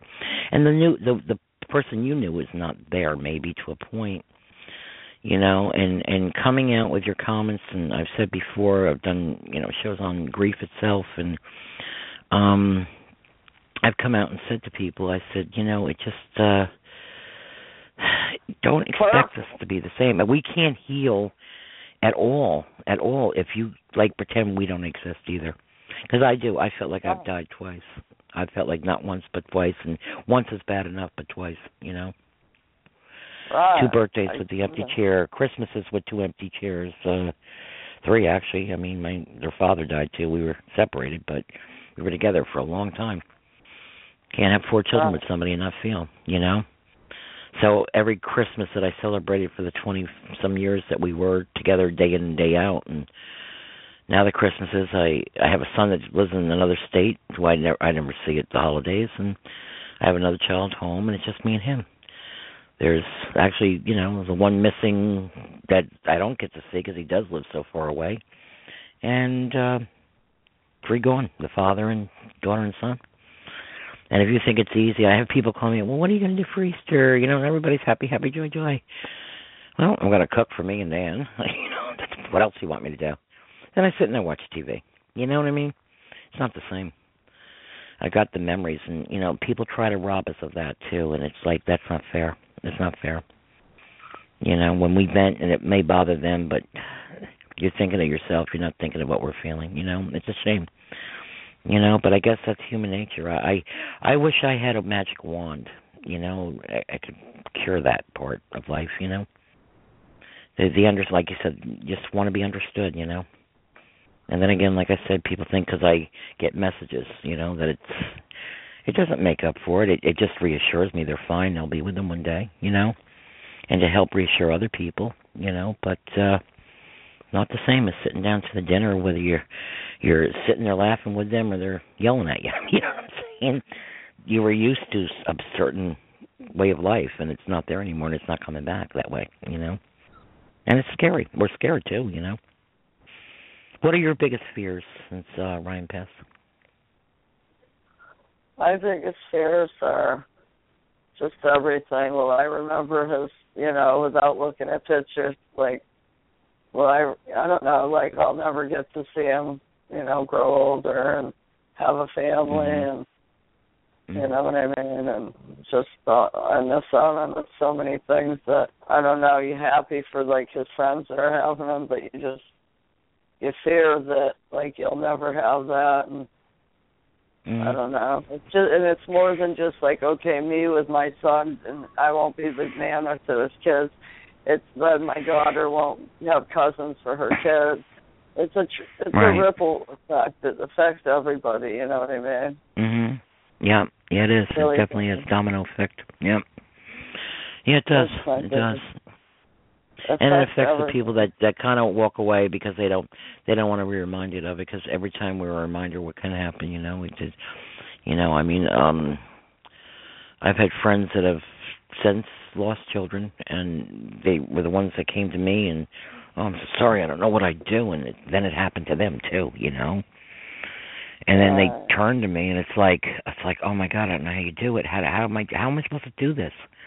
There's no right or wrong way you know what i mean i think the most important thing the message i can give to the world because the show, show is worldwide now i'm being said a lot of you know shows like i goof around i kid around because i still have a sense of humor thank goodness you know and uh not as much as i used to you know i used to laugh a lot more you know um don't find that much to laugh about these days. you know, I do, but it, uh, it's different. It's different, and I have to. Just like anything else in life, it's an adjustment period, and it's not going to happen. They, I think a lot of times too, you come home from the funeral and they expect you to snap out of it. And I tell people, like the Karen Carpenter song, it's only just begun then, because you're still in a state of shock, and you, you know, you had people around you, and then the funeral's over, and then you come home, and you come home to reality. You know. Yeah. And you sit there like in my case, uh and this is where in my case with the routine, I had a routine every day that, you know, I had to get up and you know, uh sterilize nebulizers and mark and make they went into a vest to bring up mucus from their disease from the lungs and special pills every time they ate and other pills in between and IVs and that's all I knew pretty much for 38 years of my life, you know, between the two of them. And then one day it stops and that part, you know, nobody wants that part, that day to day regime of the meds and stuff with anybody, you know. But it's you got to do what you got to do. But then it stops, and that's where I lost my identity, and I'm like, who am I? What do I do? I I don't know anything but getting up and when everybody could lay in bed on the weekend, a lot of week I couldn't do that. You know, I had to get up because meds had to be started at a certain time, IVs had to be started at a certain time. That's all I knew. You know, I ate it. I breathed it, breathed it. Cystic fibrosis for 38 years of my life. You know, from the time I was 19 till I was 57 years old. That's all I knew. That was hard, you know, and to, and we all have an adjustment period um after the death of our children, and uh but you know, not that I'm trying to get off on a different subject here, but we do talk about the synchronicities. I thank God for that, and I, I think the total point I'm trying to make here is that you know, uh, you didn't learn this in a book. I didn't learn it in a book. Anybody can become a doctor. uh, Most people and study because it's out of a book, you know, and then some hands-on. But they go home to their families, you know. We are home. We are home with our a different way, you know. We we learned it the hard way, and we have to. No one. There's no book, no psychologist. I. I they may help you to a point, you know what I'm saying, to get in touch with your feelings or what have you. I don't down them, uh, you know. Um, but we have to all learn to live with it in our own way, you know, and to share our experiences. And um, the best thing I tell anybody that you know has a family member who's lost a child or a friend who's lost a child or whomever, um, talk to them. Don't act like that kid never existed, please. You know, so many like to avoid it the subject. They i know a lot of them are afraid that you know i'm going to say something wrong or whatever. A lot of times you do say something wrong like telling telling me to move on or you to move on is wrong okay? Telling us to snap out of it yeah okay. It doesn't work that way tell telling us, and I had somebody in my family. I'm going to say who said you're going to drag my. This was after my daughter was going ten years, and you'd be astounded to find out who said it in the family. But you're going to drag this on another ten years? Excuse me, drag this on? Right. It made me that made me sick to my stomach, and I'm like, how dare you? And if you knew what the relationship was to the one of the children I lost, you would be mortified. You're gonna. We all know. It was said, quote unquote. We all know she's gone, but are you gonna drag it on another ten years? I'm like, what? I couldn't believe it was Uh-huh. said to me. I. So you're not only dealing with the loss, you're dealing with stupid cliches from people and things that they have no comprehension. They have no understanding of it. You know we don't need to be bashed. We don't need to look at like we're crazy. We don't need to be put down. We don't need to to to um tell us to shut up. Uh, you know, I've had people tell me just shut up about it. I'm like, what? You know, can, you imagine? I, I can only imagine because I take a lot of baloney at times. You know, I can be tough too. But I can imagine if I turn to somebody else and tell them they're talking about their grieving just say, "Shut up." Can you imagine people saying that to you? Have people ever said that to you? Chris, you there? Yeah. Hello? Okay, okay. I thought I was Hello? losing you. Okay. No, has anybody ever just told you to shut up about it?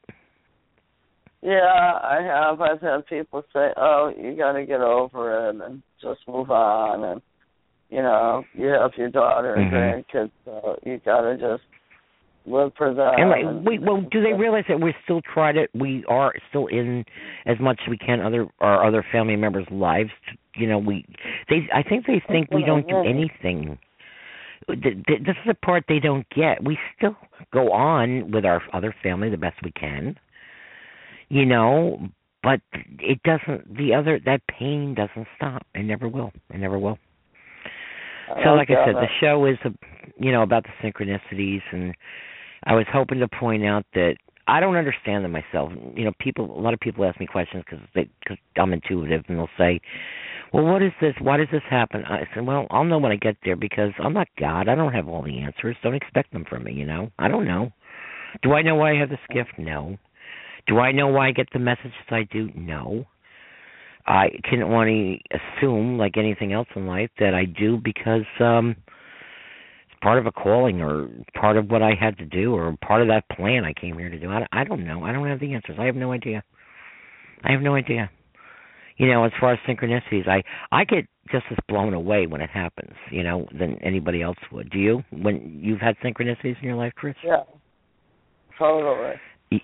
Yeah, it's like I- the I I call it the Oprah aha moment. You know, it's like I still get the hair standing on the back of my neck. You know, I'm a human. You know, I'm human Yeah. too. You know, and I don't think they get that. I think they think I'm some kind of uh ro- program robot or something. You know, no, I'm human. I get those human feelings. You know, I, huh? I've gotten a lot of numbers. You know where You get yeah, you get the one one ones a lot, don't you? Yeah. Well, that and Ryan came through with the medium. He came through, like with 808, August 8th, with a girl he dated for 13 years. Like, I don't know, just a lot of weird things with numbers, and they've been right on the right on the number. But uh, you know what I mean? Right. Yeah. Wow. Yeah, Yeah, they do. They come through, you know, with numbers, and that's some of the synchronicities. Whether it's the, uh I, I'm even amazed since I started the show. Well, it's been what, 15 months now, 16 months. That the majority of the people that come on the show. I, I can't think of a show that I haven't had some kind of synchronicity. Um, whether it be the birth dates and even tonight, like I said, we didn't have a lot of people that want to talk. People are just listening, and uh, you know, sometimes I pick up and I think, oh, oops, that's right. They didn't. They just want to hear because you have to press the one key to actually. Well, you don't have to talk, to let me know you want to talk to us. You know, and some and with the Skype sometimes it's kind of hard because it's hard to tell whether you want to talk or not. And I picked up before they didn't want to talk, so then I realized, but whatever. But um as far as the, the synchronicity thing, you know, even tonight with the the guy's name was Nathaniel, like I said, you know and that was a significant name in my family, you know.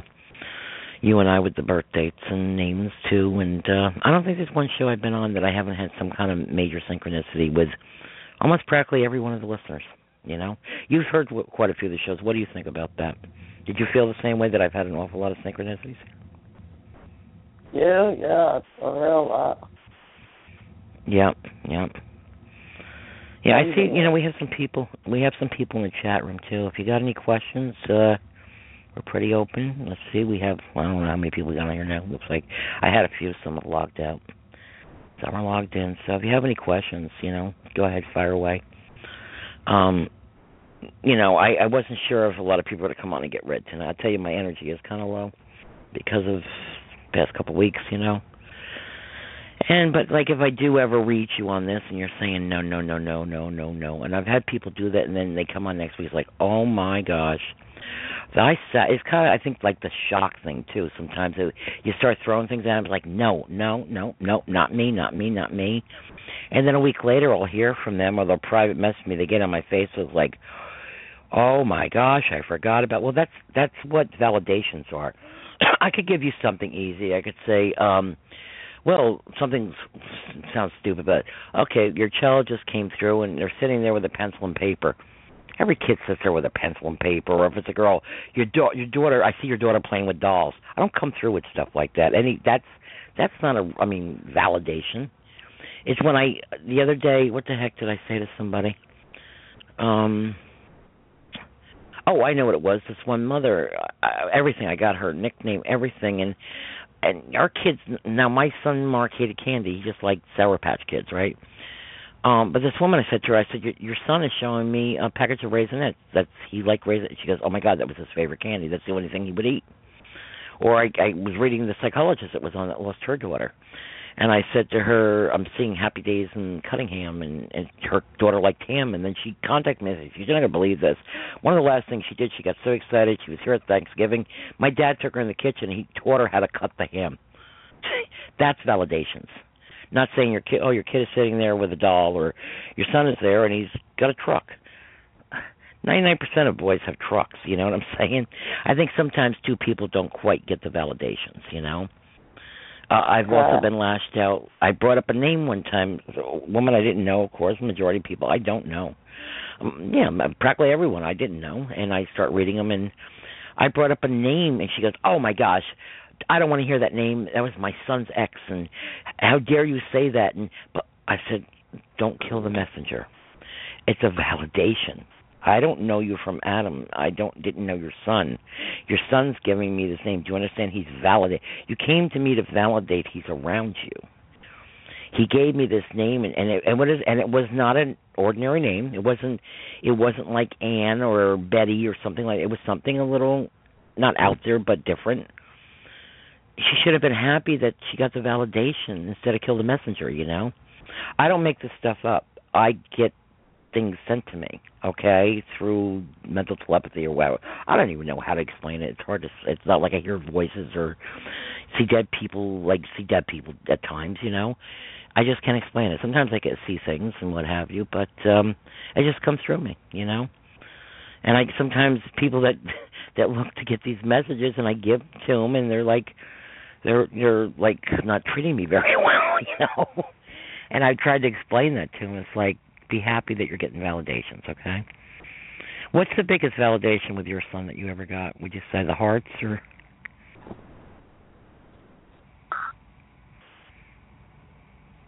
You there, Chris? Yeah. Oh, okay. You sound like you're dozing. I sound tired. I know you don't sleep too much, so you want me to let you go or No, I'm listening. I didn't know. So okay, okay. You've got about ten. You only got about ten minutes anyhow. Um, Yeah. what would you say the biggest validation with Ryan is that you've gotten, or you want to share some of them? We got about ten minutes left. Um, the biggest validation so far I think I've gotten was, um, I'd have to say it was the picture the day I took it off his back and there was a big heart, a red heart under the sun with an orb in it. Mhm. Because I was crying, and saying, you know, I hope you know how much I loved you. And then all of a sudden the heart had an orb in it. I just felt that was a very strong sign. Mhm. You get a lot of hearts, right? I get a lot of hearts, yes. Mhm.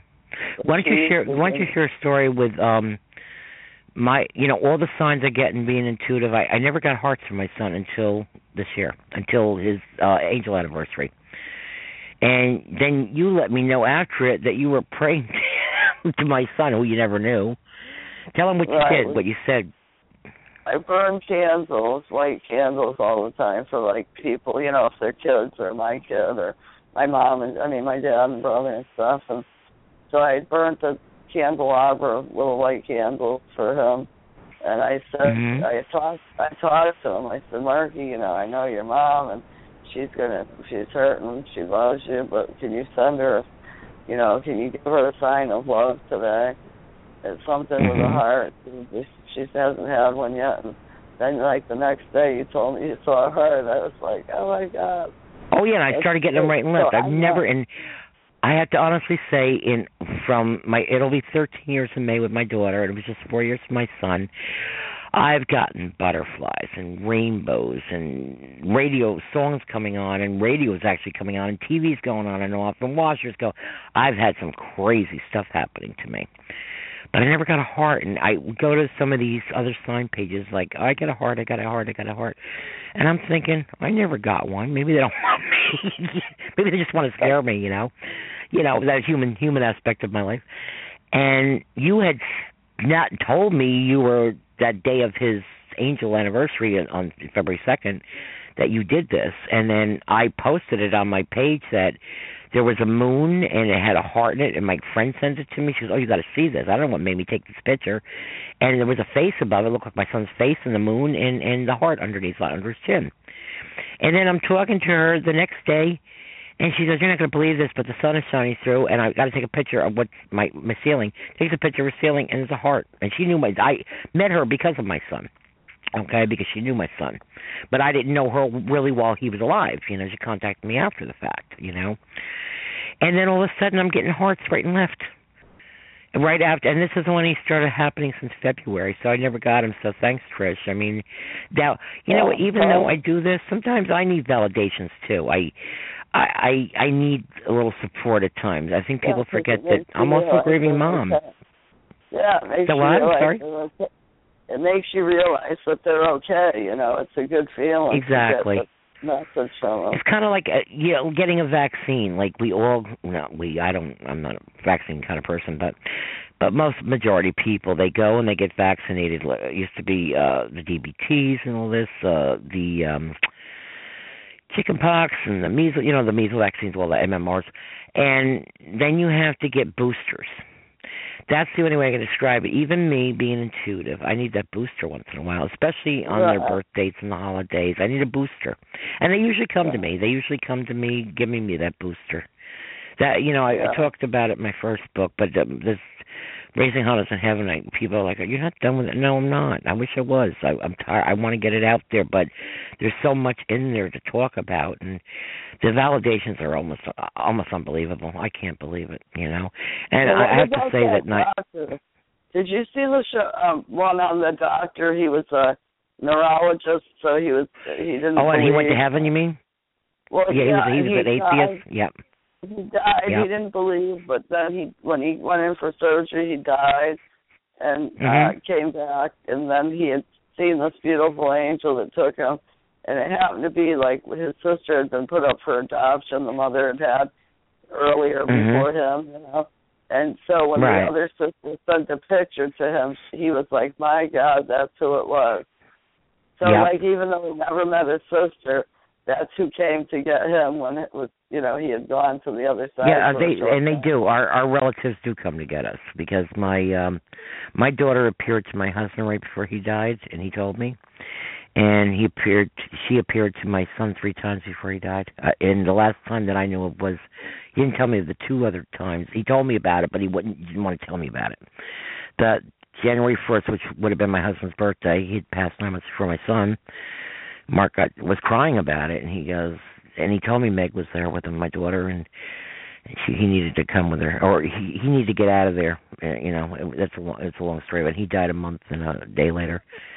So she appeared to, to both her brother and her father, um, my daughter. You know, it's like people think I pick these stories out, or oh, maybe she's imagining it, or whatever, whatever. And even when people call into the show sometimes, or even friends of mine said to me, "Oh, you know those people that call." Yeah, I know you now. I know some of the people that call in.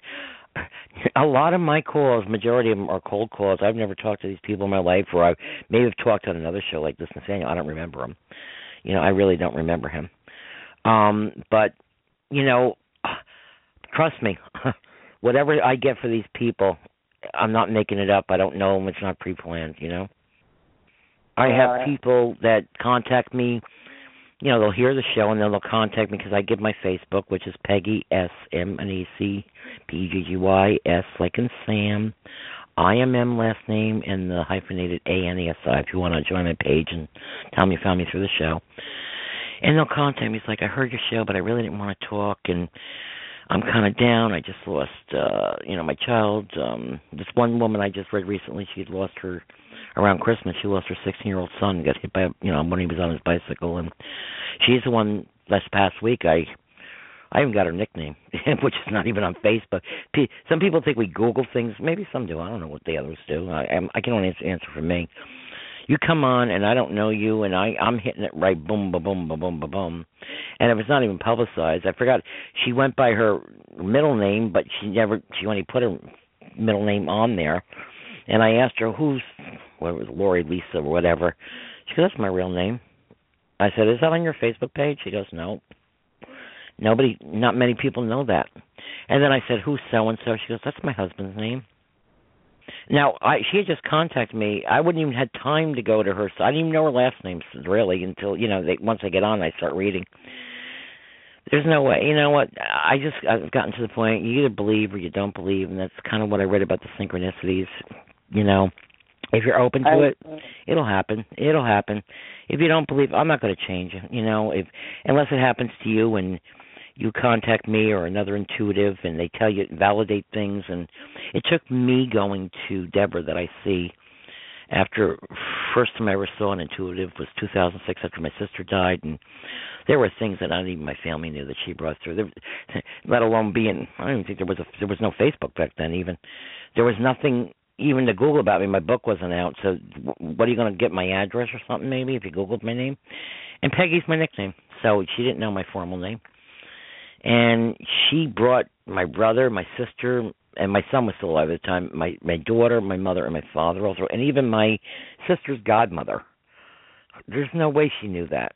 She gave said my father was calling me by a nickname that he gave me, and I'm like, no, I didn't have a nickname. And then I thought about the next day. Oh my God, he used to say that to me all the time, but not even thinking it's a nickname. There's no way that she knew, and that's what brought me to be able to to come out and say, you know what, I can do this too. I've been doing that. I would come out with things with people, friends, years ago. I, I was sitting at a um years ago waiting uh the drugstore was right next to a pub a friend of mine owned and I went in with my girlfriend to have a drink, waiting for the prescription and whatever for one of my kids and and I'm sitting there and her father used to go there. I never met her father, he died long before I knew her. And I'm sitting there and um you know, I'm always I was always a clown and there's a can of Schaefer sitting on the bar, you know? Well, Schaefer's been long gone. you know, you don't see that in bars anymore. And she goes, "This is that's so weird. That can of Schaefer's sitting there. My father used to drink that. Why is that sitting there?" I said, "I don't know, monkey puss." And she looked at me and she almost fell off her stool. She goes, "Why did you just call me that?" I said, "I don't know." That was her nickname. Her father gave her. I never knew that. She she was mortified. She goes, "I think my father's here." She goes, "A Schaefer can, and you just called me the nickname." And I looked at her. I'm like, oh, I don't know where this came from, and I just went on my way, you know. But then I started once I got read and things were being told to me by Deborah that I went to see. Um and how much she validated that nobody knew, not even some of my family knew it. Uh, a joke between me and my sister that died, and next day my father gave me. I didn't realize till the next day that I finally believed how real this was, you know, and that okay, and I can do this too, you know. But I still was afraid. I said, well, can I really do this, you know? But the more I've done it, like anything else, the more you practice your your instrument or whatever you do, the better you get at it, the more you open yourself up to. And that's kind of about like what I was talking about the synchronicity too. That you know, if you believe in the the law of attraction, and and, and if you believe, we we are all on that. um We're all in sync. You know, I'm finding it more and more coming to my life that I can't even believe that we knew each other. Uh, a friend tonight uh, that I met a few months ago and knew my son, like I said, something else popped up tonight. What's about somebody, and it I'm like, I can't believe you said that name. I said I used to work with her. You know, it's it's it's you know what? It's strange to me. I want to tell people it is to you. It's weird. It's weird to me too.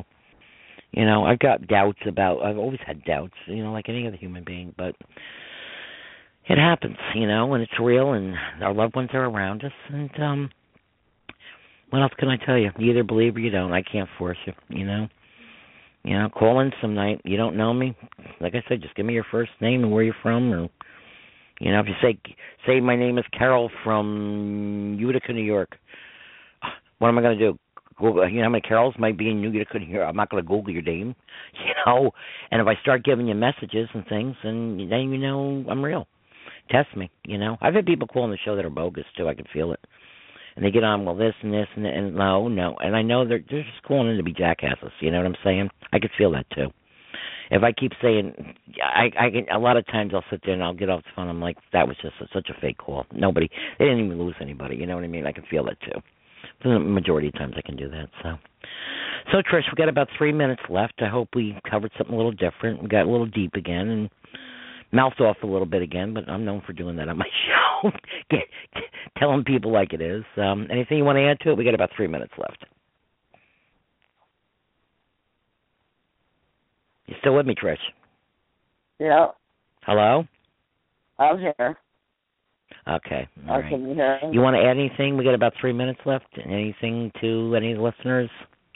No, I agree with everything you say. It's just a hard battle the journey of life for us, our new lives.